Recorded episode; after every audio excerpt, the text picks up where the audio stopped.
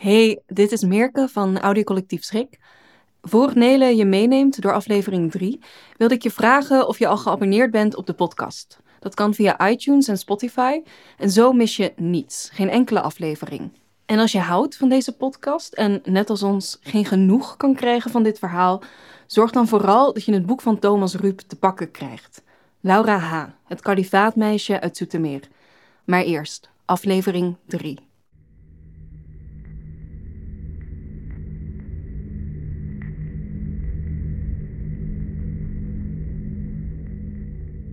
Uh, het is een mannenwereld, dus je ziet weinig vrouwen op straat, wat apart is.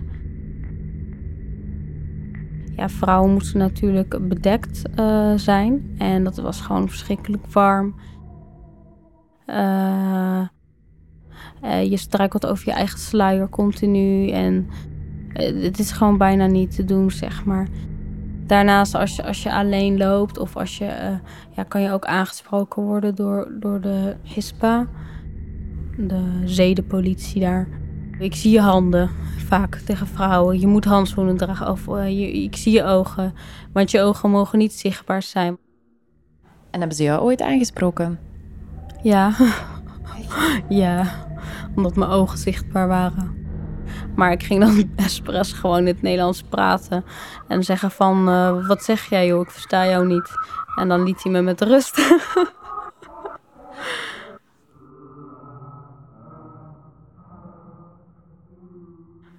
ik zou persoonlijk in mijn broek doen, denk ik. Ja, misschien als je er nu in één keer staat. Maar ja, weet je, ik stond daar niet uh, in één keer. En, en, en laat ik eerlijk zijn, um, ik denk dat ik uh, figuurlijk gezien dat ik het wel tien keer, honderd keer misschien in mijn broek uh, deed. Dit is Laura H. Weet je, er was altijd angst, er was altijd gevaar. De podcast. Het was gewoon overleven.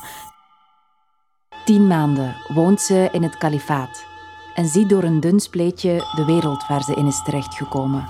Een oorlog die steeds dichterbij komt en een man die zo gewelddadig is dat ze soms amper kan lopen. De angst die knalde door de telefoon heen. Dit is haar vader, Eugène H. 4500 kilometer verderop. ik moet hier weg, pap. Ik, dit gaat niet goed. Ik, ik, ik loop gevaar.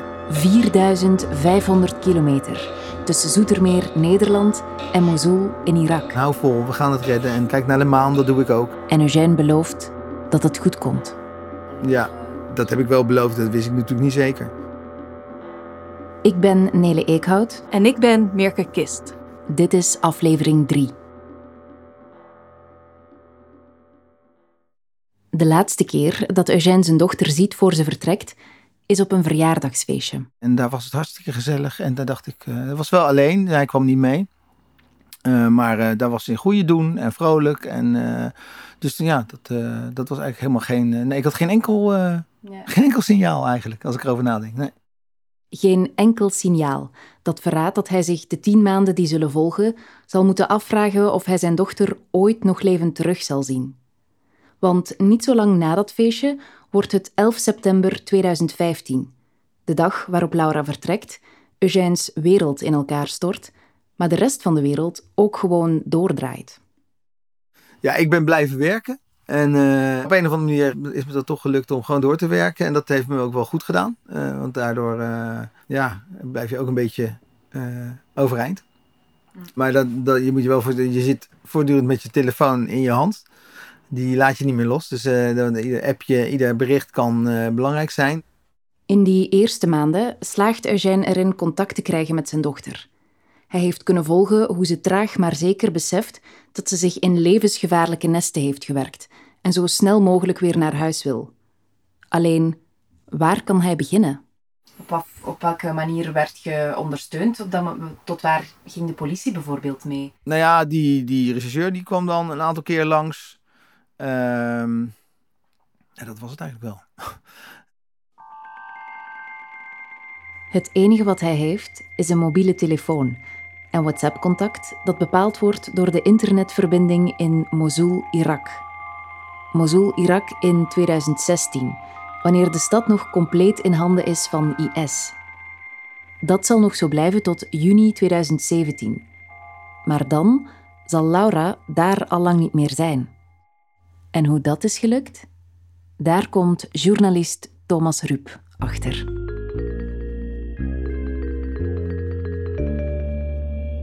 We hebben Eugène H., wiens dochter vertrokken is naar het kalifaat. En na een maand ja, uh, vraagt ze hem om hulp.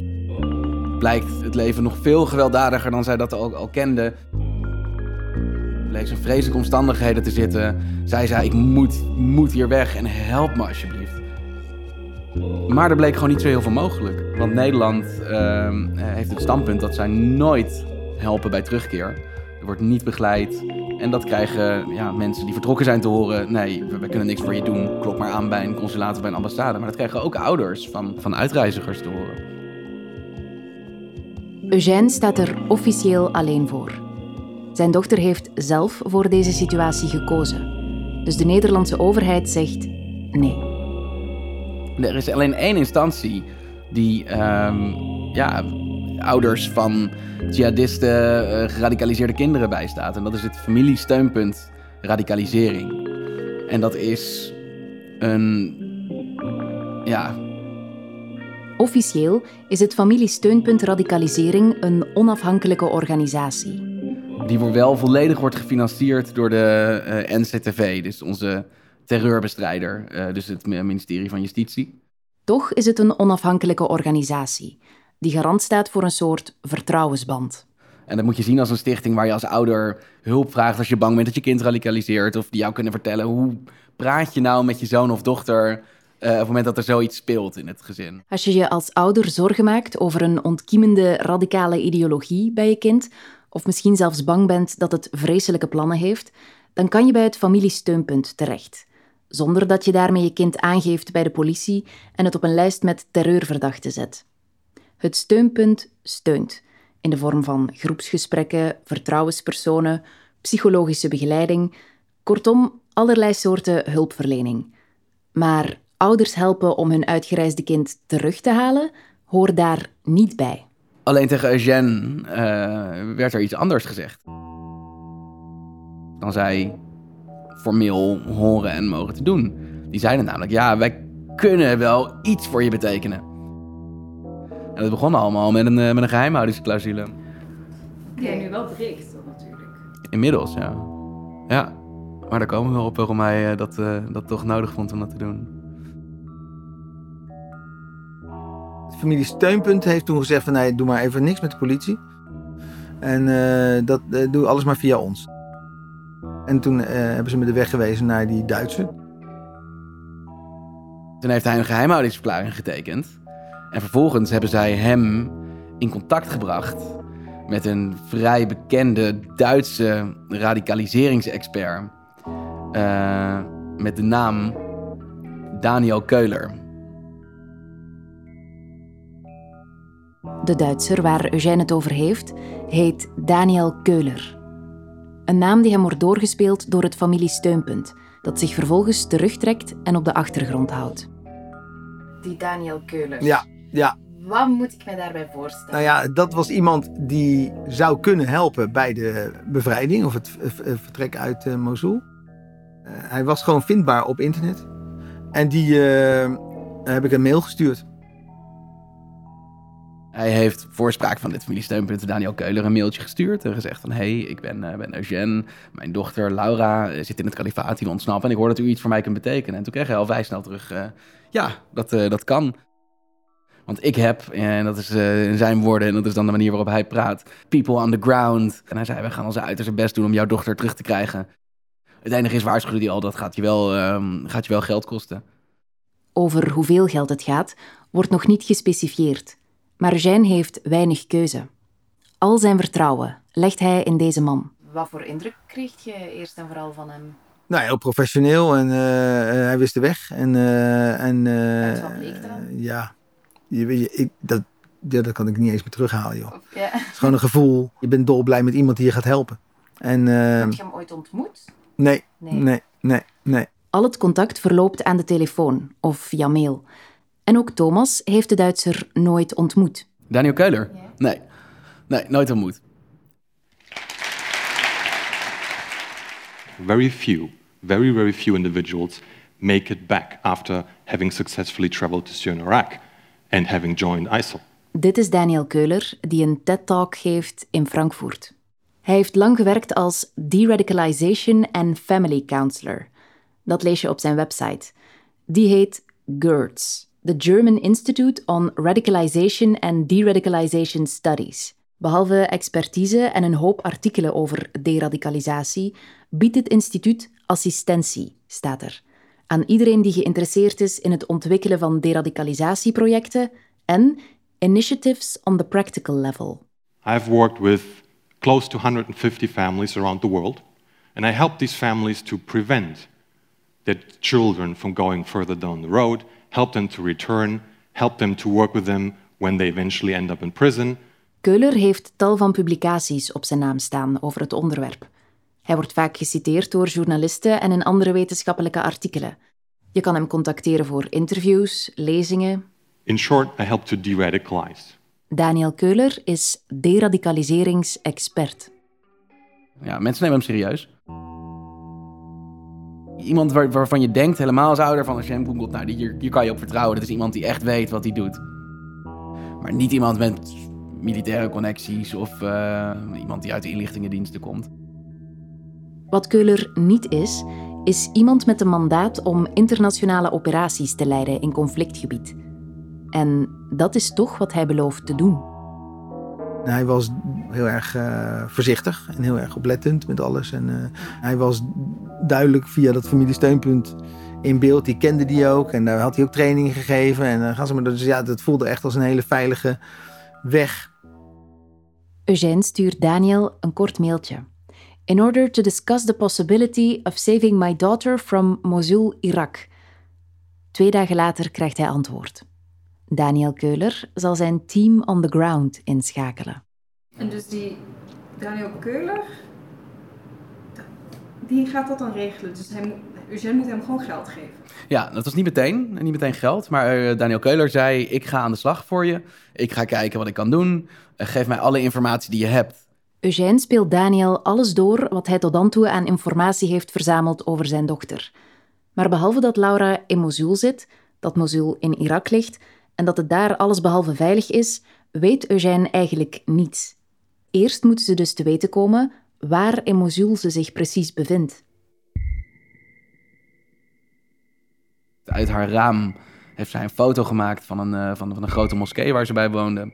En aan de hand van die moskee hebben ze ja, kunnen bepalen van zij zit, eh, zit in, deze, in dit gedeelte van de stad. Met die coördinaten kan het team van Daniel zich opmaken voor een eerste plan. Het idee is om Laura, op het moment dat Ibrahim niet bij haar in de buurt is, letterlijk weg te smokkelen uit het kalifaat. Met de kinderen. Ja, en dan naar een safe house en dan eh, van daaruit verder. Maar in ieder geval haar verstoppen in Mosul of wat dan ook en dan eh, van daaruit verder. Om die ontvoering mogelijk te maken, moet ze eerst een vaste routine installeren. Dat had niet Daniel, maar Eugène zelf bedacht. Hij geeft zijn dochter instructies. Zorg dat je alles op vaste tijden gaat doen. Dus, eh, eh, want dan kunnen we je misschien wel vinden of zien. Of, of als we je kunnen pinpointen waar je bent, dan kunnen we je misschien daar vandaan weghalen of helpen. Nou ja, dat is eigenlijk mijn eigen fantasie geweest, eh, vooral. Laura installeert de gewoonte om elke woensdag naar de markt te gaan. En op vrijdag met de kinderen naar de speeltuin. Vrijdag was het speeltuin, woensdag eh, de markt. En, eh, en soms was ze dan alleen in die speeltuin. En daar vandaan zag Laura een mogelijkheid om gewoon de kinderen op te pakken en in een busje te stappen of wat dan ook. eh. Ze spreken af dat Laura een wit doek over de kinderwagen moet leggen. Dat is het signaal dat ze alleen is. En de kust op de speeltuin veilig. En op een moment zouden er dan een busje, een busje voor komen rijden. En die zouden haar aandacht trekken. En dan zou ze daarin stappen. En zou ze op die manier eh, het kalifaat uitgesmokkeld worden. Een vrouw in Mosul wordt op een rustige dag, want vrijdag is de rustdag in het kalifaat, met kinderwagen en al van een speeltuin getrokken en in een busje geduwd. De deuren gaan dicht, het busje giert weg. Niet bepaald de veiligste onderneming in door IS bezet gebied. Nou ja, ze moest daar weg. En ik heb wel eens tegen Laura gezegd: je moet daar met dezelfde onbezonnenheid weg als je er naartoe bent gegaan. Weet je, dus net zo niet nadenken over de gevaren.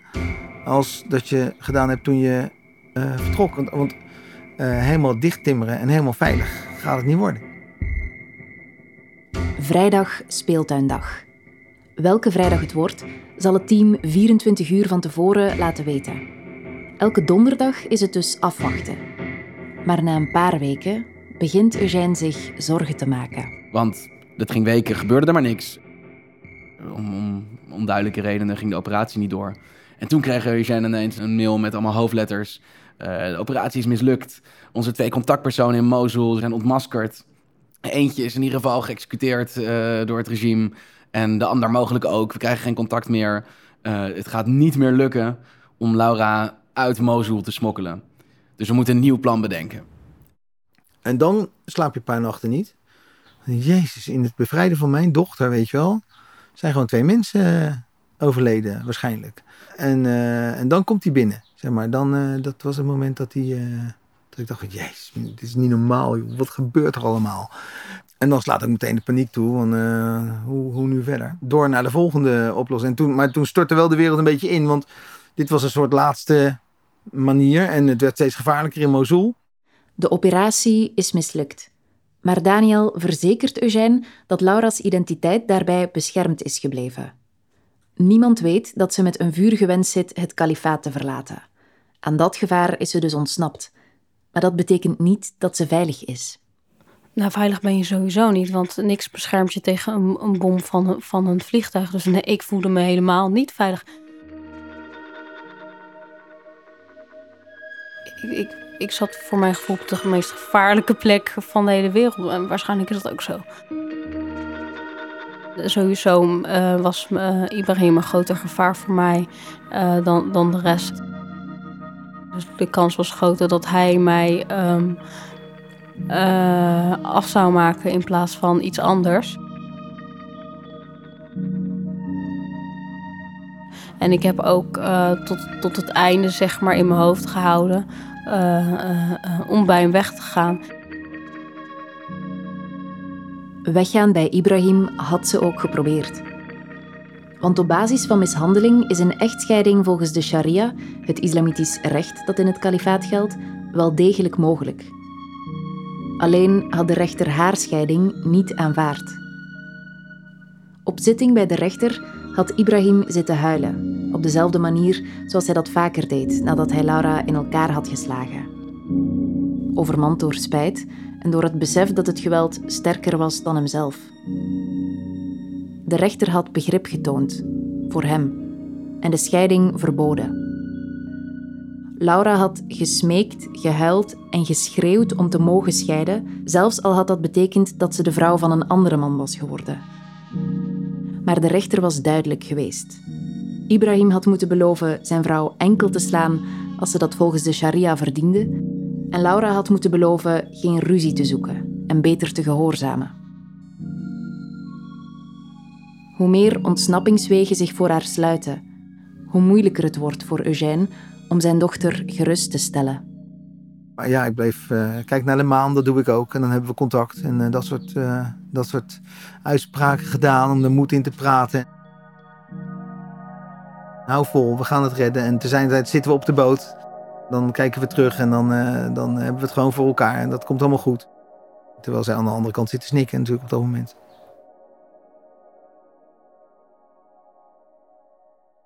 Omdat ze van geluk mogen spreken dat alles onder de radar is gebleven, wordt besloten een paar weken niets te doen. Laura's kansen lijken steeds kleiner te worden.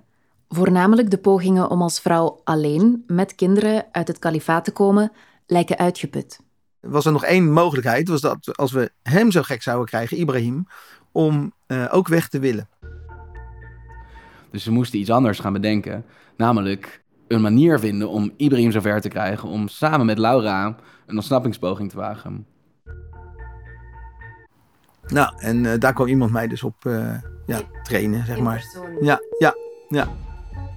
Er kwam toen vanuit Engeland iemand naar mij toe. Daniel Keuler heeft een nieuw plan.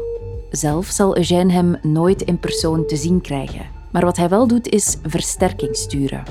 In Engeland stapt een man op het vliegtuig met een missie in Sweet Lake City. En Eugène heeft deze man opgehaald van Schiphol.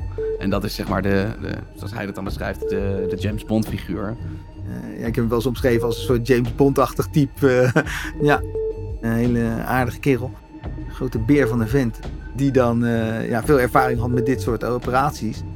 Keuler laat een Brit met spionageallures overkomen naar Zoetermeer. Daar zitten ze, samen rond zijn keukentafel, de krijtlijnen te tekenen van wat het volgende en laatste ontsnappingsplan moet worden. En die heeft mij ook al verteld van nou, hoe kom je nou in het hoofd van die gast? Op haar eentje kan Laura in Irak geen stap verzetten. Hun enige kans is dus om de code tot Ibrahims doen en laten te kraken. Samen proberen ze zijn zwakke plekken in kaart te brengen. Want Laura zei wel al, er zijn momenten dat Ibrahim het hier ook haat. En dan zegt hij dat hij, uh, dat hij, dat hij die Irakezen vreselijk vindt. Hij voelde zich niet gewaardeerd door het regime omdat ze maar geen huis kregen. Uh, hij was niet, werd niet gewaardeerd als strijder, maar werkte had een lullig baantje in een fabriek waar mortieren in elkaar werden geschroefd, waar hij na twee maanden ook niet meer kwam opdagen, waar niemand uh, om, om gaf. En hij vond het eten vreselijk en hij was gewoon ook ongelukkig daar. Alleen dat is natuurlijk niet hetzelfde als je leven op het spel zetten om daar weg te gaan en ook nog eens deze ideologie waar hij toch wel achter stond nog uh, de rug toe te keren. Want in het begin, de eerste maanden, wilde hij zeker niet weg. Maar ondertussen um, merkte ik ook dat hij uh, zich steeds meer begon te irriteren aan de situatie in Irak, de warmte. Uh, de mensen, uh, heimwee. Dingen waar ik last van had, dat, daar kreeg hij ook last van. Daarnaast kreeg hij steeds meer ruzie met verschillende mensen. En merkte hij dat zijn, zijn droomstaat eigenlijk helemaal niet zo mooi is als hij had verwacht. ja, ik, ik zag het, die, die twijfel en die, die, die sprak hij uit. En op die momenten, zeg maar, ben ik langzaam... heb ik geprobeerd in zijn hoofd te kruipen. En daarop is Eugène dus professioneel voorbereid. Om de twijfel van Ibrahim zo goed mogelijk in de hand te werken, moet Laura meegaan in al zijn ups en downs. Dan moet je hem vertellen dat je zoveel verdriet hebt en zo uh, moe bent en dat je het helemaal niet meer leuk vindt. En dat je zo bang bent dat, je, dat hij komt te overlijden en dat je dan bij een andere strijder in bed eindigt en zo. Dat, op die manier moet je hem dan gaan beïnvloeden. Hè, want, uh, op zijn ego. Ja, op zijn ego gaan zitten en, uh, en, en hou hem zo op die manier in de tang een van haar effectiefste argumenten was ook dat zij heel bang was dat hij zou sneuvelen. Want er ging natuurlijk een moment komen dat hij opgeroepen zou worden om ook te strijden. Dat uh, als, die, als die slag om Mosul zou komen, dan zou hij zeker uh, ook de wapens moeten opnemen. Uh, dat als hij dood was, dat ze dan met een andere strijder zou moeten trouwen. En dat vond hij ook een onverdraaglijke gedachte. Laura kreeg de opdracht om, subtiel maar direct, in te spelen op Ibrahims mannelijkheid. Ze was de perfecte echtgenote. Volgzaam, liefdevol, beschikbaar Ibrahims enige rots in de woeste branding van het kalifaat, waar niemand te vertrouwen was. Dus ik moest mij eh, de ene keer voordoen als de vrome moslim en weet ik wat allemaal. Terwijl degene die ik eigenlijk was, was gewoon... Uh, ik wilde weer terug naar wie, wie, wie ik echt was en gewoon Laura zijn. Uh, maar ja, dat, was, dat, dat kon niet, weet je. Dus, dus het, was, het was letterlijk continu toneel. En, en dat, dat was denk ik ook dat was het zwaarste. Uh, echt nou, van alles bij elkaar kan ik uh, oprecht zeggen dat dat het zwaarste was. uiteindelijk kwamen ze in een huis te wonen waar ze wifi hadden. Dus op dat moment werd de communicatie ineens veel directer. En Ibrahim werkte niet meer. Die was gewoon gestopt met zijn baan, zoals dat dan blijkbaar daar kan. En zat ook gewoon de hele dag thuis. En, en dit wordt een cruciaal moment voor Eugène en Laura. Want nu ze door de wifi-verbinding iets sneller met elkaar kunnen communiceren, maar Ibrahim wel voortdurend in de buurt is, kan het James Bond-werk pas echt beginnen.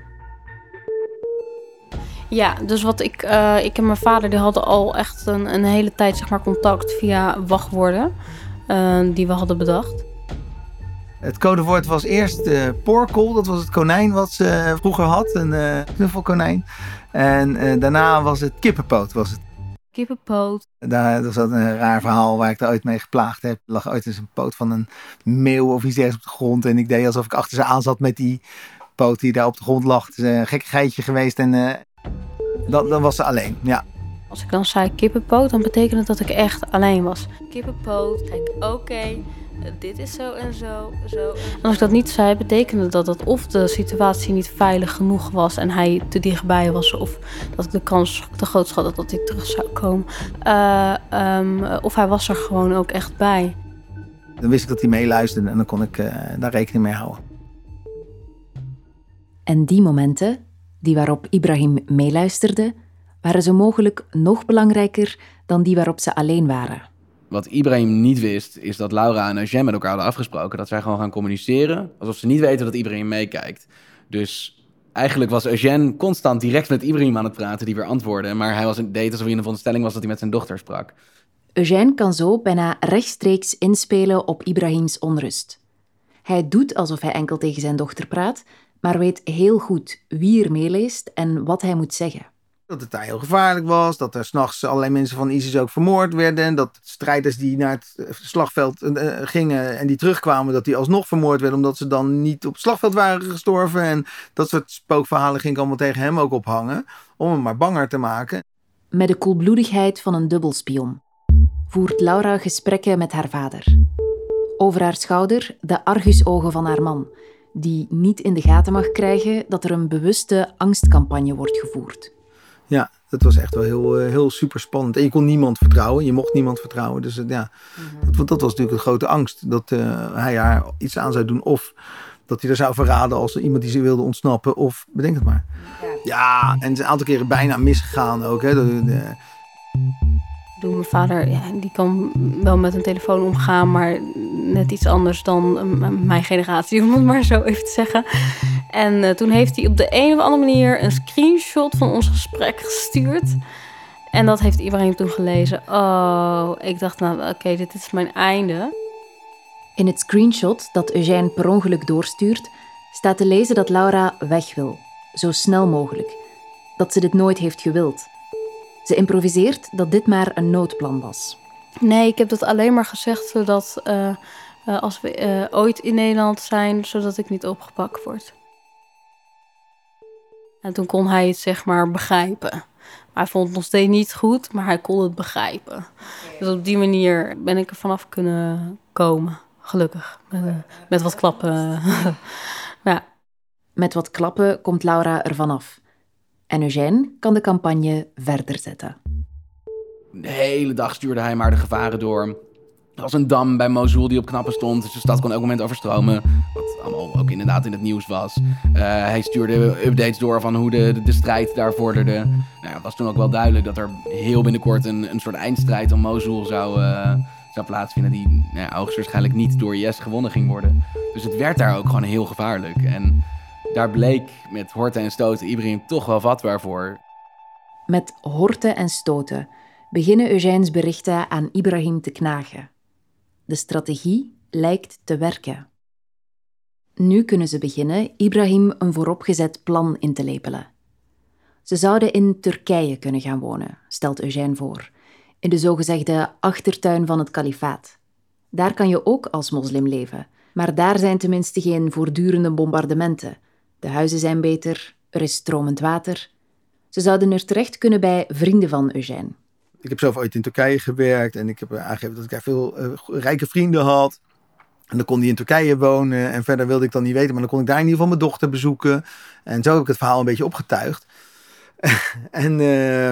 Eugène liegt niet. Hij had ook effectief vrienden in Turkije. Zijn verhaal klopt tot in de puntjes. Alles zou Ibrahim kunnen natrekken. Dan ben ik zelf, het zelf zo gegaan dat ik op een gegeven moment zelf geloofde in mijn eigen ontsnappingsverhaal voor Ibrahim en Laura. Ik dacht, oh nee, het was een fantasieverhaal dit. Het, eh, weet je, zo, zo ver ga je er zelf dan in op om hem maar te overtuigen. Het overtuigen lukt. Het is niet zonder argwaan, maar Ibrahim ruilt zijn motor om voor een auto. Dat was eigenlijk het belangrijkste signaal dat hij echt om was. Hij wil met zijn gezin vluchten.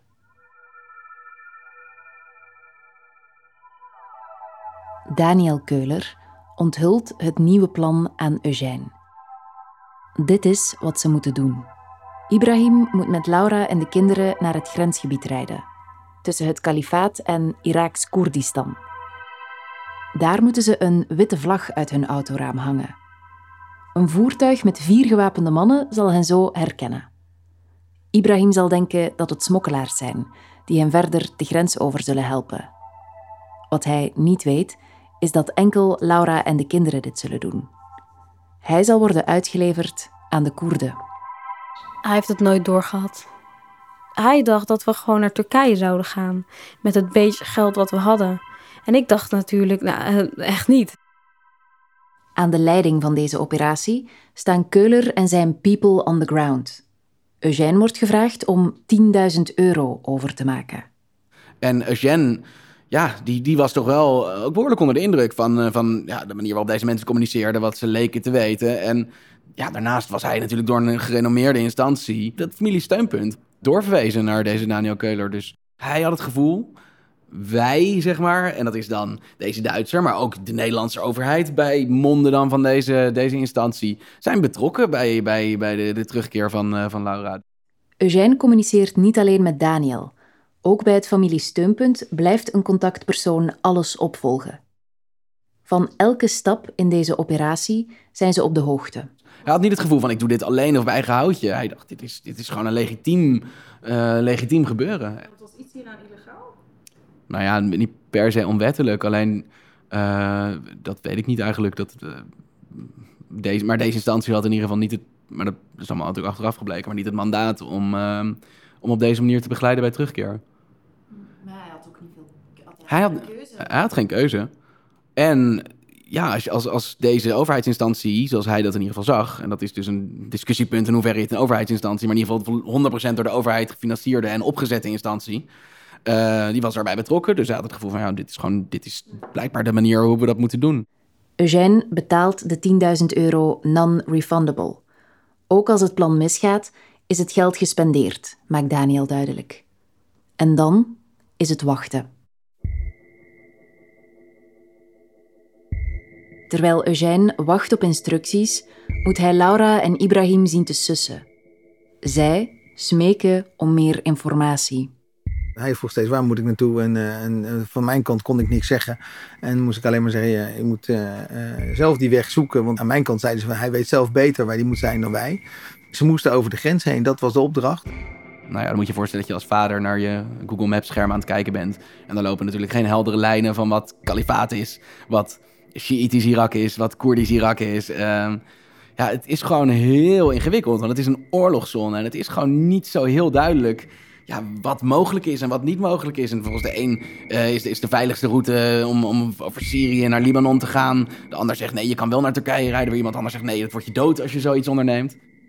En uh, ja, ze, eigenlijk waren zij ook in een soort constante staat van verwarring. En niemand wist goed wat er dan zou moeten gebeuren en hoe het dan zou moeten gebeuren. Alleen dat er een team was. De klok tikt verder. Ibrahim wacht op Laura. Laura wacht op Eugène. Eugène wacht op Daniel. En Daniel wacht vermoedelijk ook op een teken dat zijn team er klaar voor is. En uh, de hele tijd ja, zeiden ze van oké, okay, 24 uur van tevoren hoor je wanneer dat dan moet gebeuren. En op een gegeven moment was daar een datum voor gekomen. 12 juli 2016 zouden ze vroeg in de ochtend uh, uh, moeten vertrekken. 12 juli. Dat wordt de dag die al heel vroeg begint.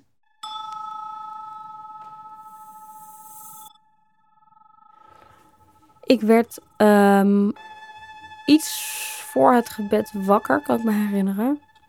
En ik keek naar Ibrahim en die had uh, helemaal niet geslapen.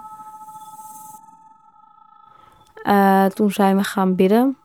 Dat is verplicht. Uh, en daarna zijn we eigenlijk onszelf gelijk gaan klaarmaken. Dus laten we het even van de Eugène's uh, perspectief zien. hij krijgt in de ochtend vroeg, een uur of vijf, een appje van zijn dochter met een foto van, van de auto. En de, de opmerking, ja, we, we vertrekken nu. En nou ja, ze hadden dus die witte vlag bij zich, ze hadden flessen water.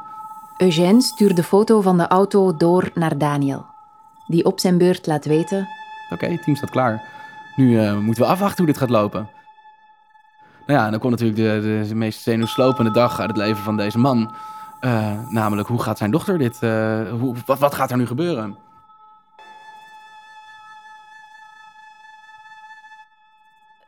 we zijn toen de auto ingestapt. en we hebben nog een gebedje gezegd.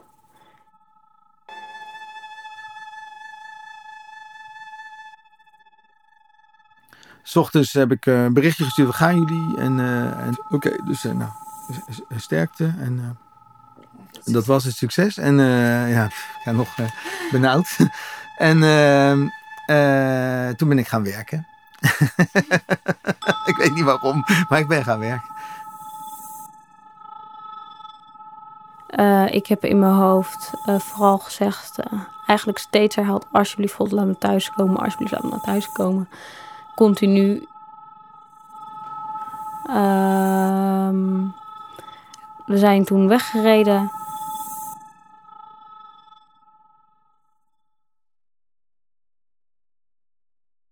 En het bleef stil en het werd, eh werd 's middags. En eh, er werd gemaild van, nou, we hebben nog niks gezien. We hebben nog niks gezien. Ons team heeft nog niks gezien.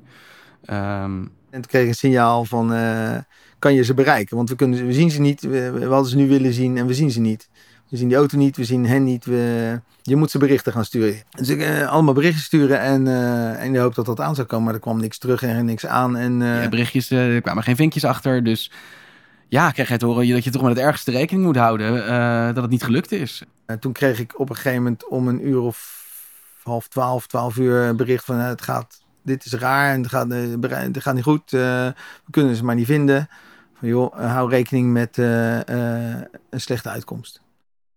En het werd avond en eh, toen kreeg eh eh, Jean te horen, nou, Laura is niet kan opdagen. Het wordt voor ons team te gevaarlijk. En vanwege veiligheidsredenen kunnen ze hier niet blijven hangen. En die hebben zich op een gegeven moment teruggetrokken. En dat was in ieder geval het bericht. En toen, nou ja, toen dacht ik, dit is helemaal fout gegaan. Hij had toen het gevoel van, oké, ik heb... Het enige wat ik kan hopen is dat ze een beetje menselijk geëxecuteerd zijn. En niet zoals je andere filmpjes zag, eh, bijvoorbeeld in een zwembad gegooid of onthoofd. eh maar dat ze maar gewoon een kogel in hun hoofd gekregen zouden hebben. En dat, dat, het, eh, dat het dan daarbij blijft. En dat is echt gewoon zoals hij dat zag. Ja, foute boel. En je hoorde de meest gruwelijke verhalen over hoe mensen die probeerden te vluchten, werden geëxecuteerd. Dus dacht, oh mijn god. Nou, op dat moment dacht ik eigenlijk dat mijn dochter overleden was. Met de kinderen. En toen heb ik alleen maar zitten denken, hoe ga ik dit aan mijn ex-vrouw vertellen? En hoe ga ik het aan mijn moeder vertellen? En hoe ga ik hiermee leven? En toen werd ik gebeld door mijn vrouw. En die zei, joh, eh, ze hebben je moeder gebeld van RTL 4. En eh, ik, ik denk, eh, ik, ik bel hem maar terug. In een soort vlaag van dat hij ons met rust moet laten of zo. in deze periode. En ik bel hem terug en hij zegt, ja, hij zegt gefeliciteerd. Gefeliciteerd. Ik zie je dochter op eh Koerdistan.24.net, weet ik iets dergelijks. Hij eh, wat, wat, wat, eh, ja, dan moet je maar even kijken. Even kijken, wat, hoe bedoel je? Ja, ik zie haar, ze is in leven met de kinderen en eh, nou... Vanaf dat moment was Laura ineens in beeld. Eh, ik ben net als het ware binnengekomen in Koerdistan. En daar ben ik heel goed ontvangen. En vervolgens s'avonds in het journaal en eh, vervolgens ging alles los. Ze zat bijna een jaar lang vast in IS-gebied. Maar vandaag blijkt dat ze heeft weten te ontsnappen. Uh, ik born in Den Haag. En I lived in Sweet Lake City. Een Nederlandse vrouw van 20 jaar oud, samen met haar twee kinderen. Laura vertelt dat ze zich jaren geleden bekeerde tot de islam. Jihad-bruid Laura H. reisde met haar man naar Syrië, maar wist uiteindelijk te ontsnappen. zegt door haar man in september 2015 te zijn Laura had het gehaald. Met haar kinderen. Maar zonder man. Daar zat ze. Op een stoel voor de Koerdische vlag de Peshmerga te bedanken. Haar vader had het allemaal geregeld, zegt ze. Er was een plan geweest, dacht ze. Maar in werkelijkheid was die dag helemaal niets volgens plan gegaan. En dat Laura levend aan het andere eind was verschenen, was eigenlijk onmogelijk.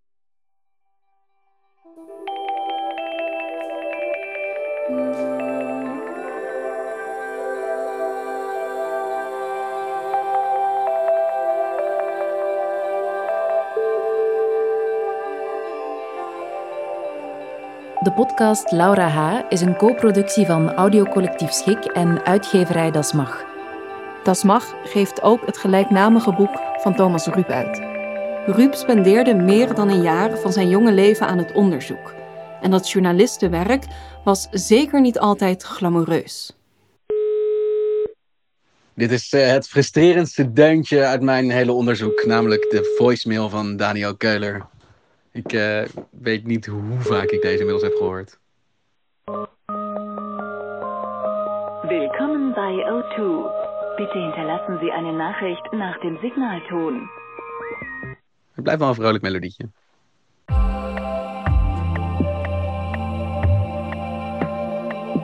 Van Audiocollectief Schik waren wij Nele Eekhout en Mirke Kist.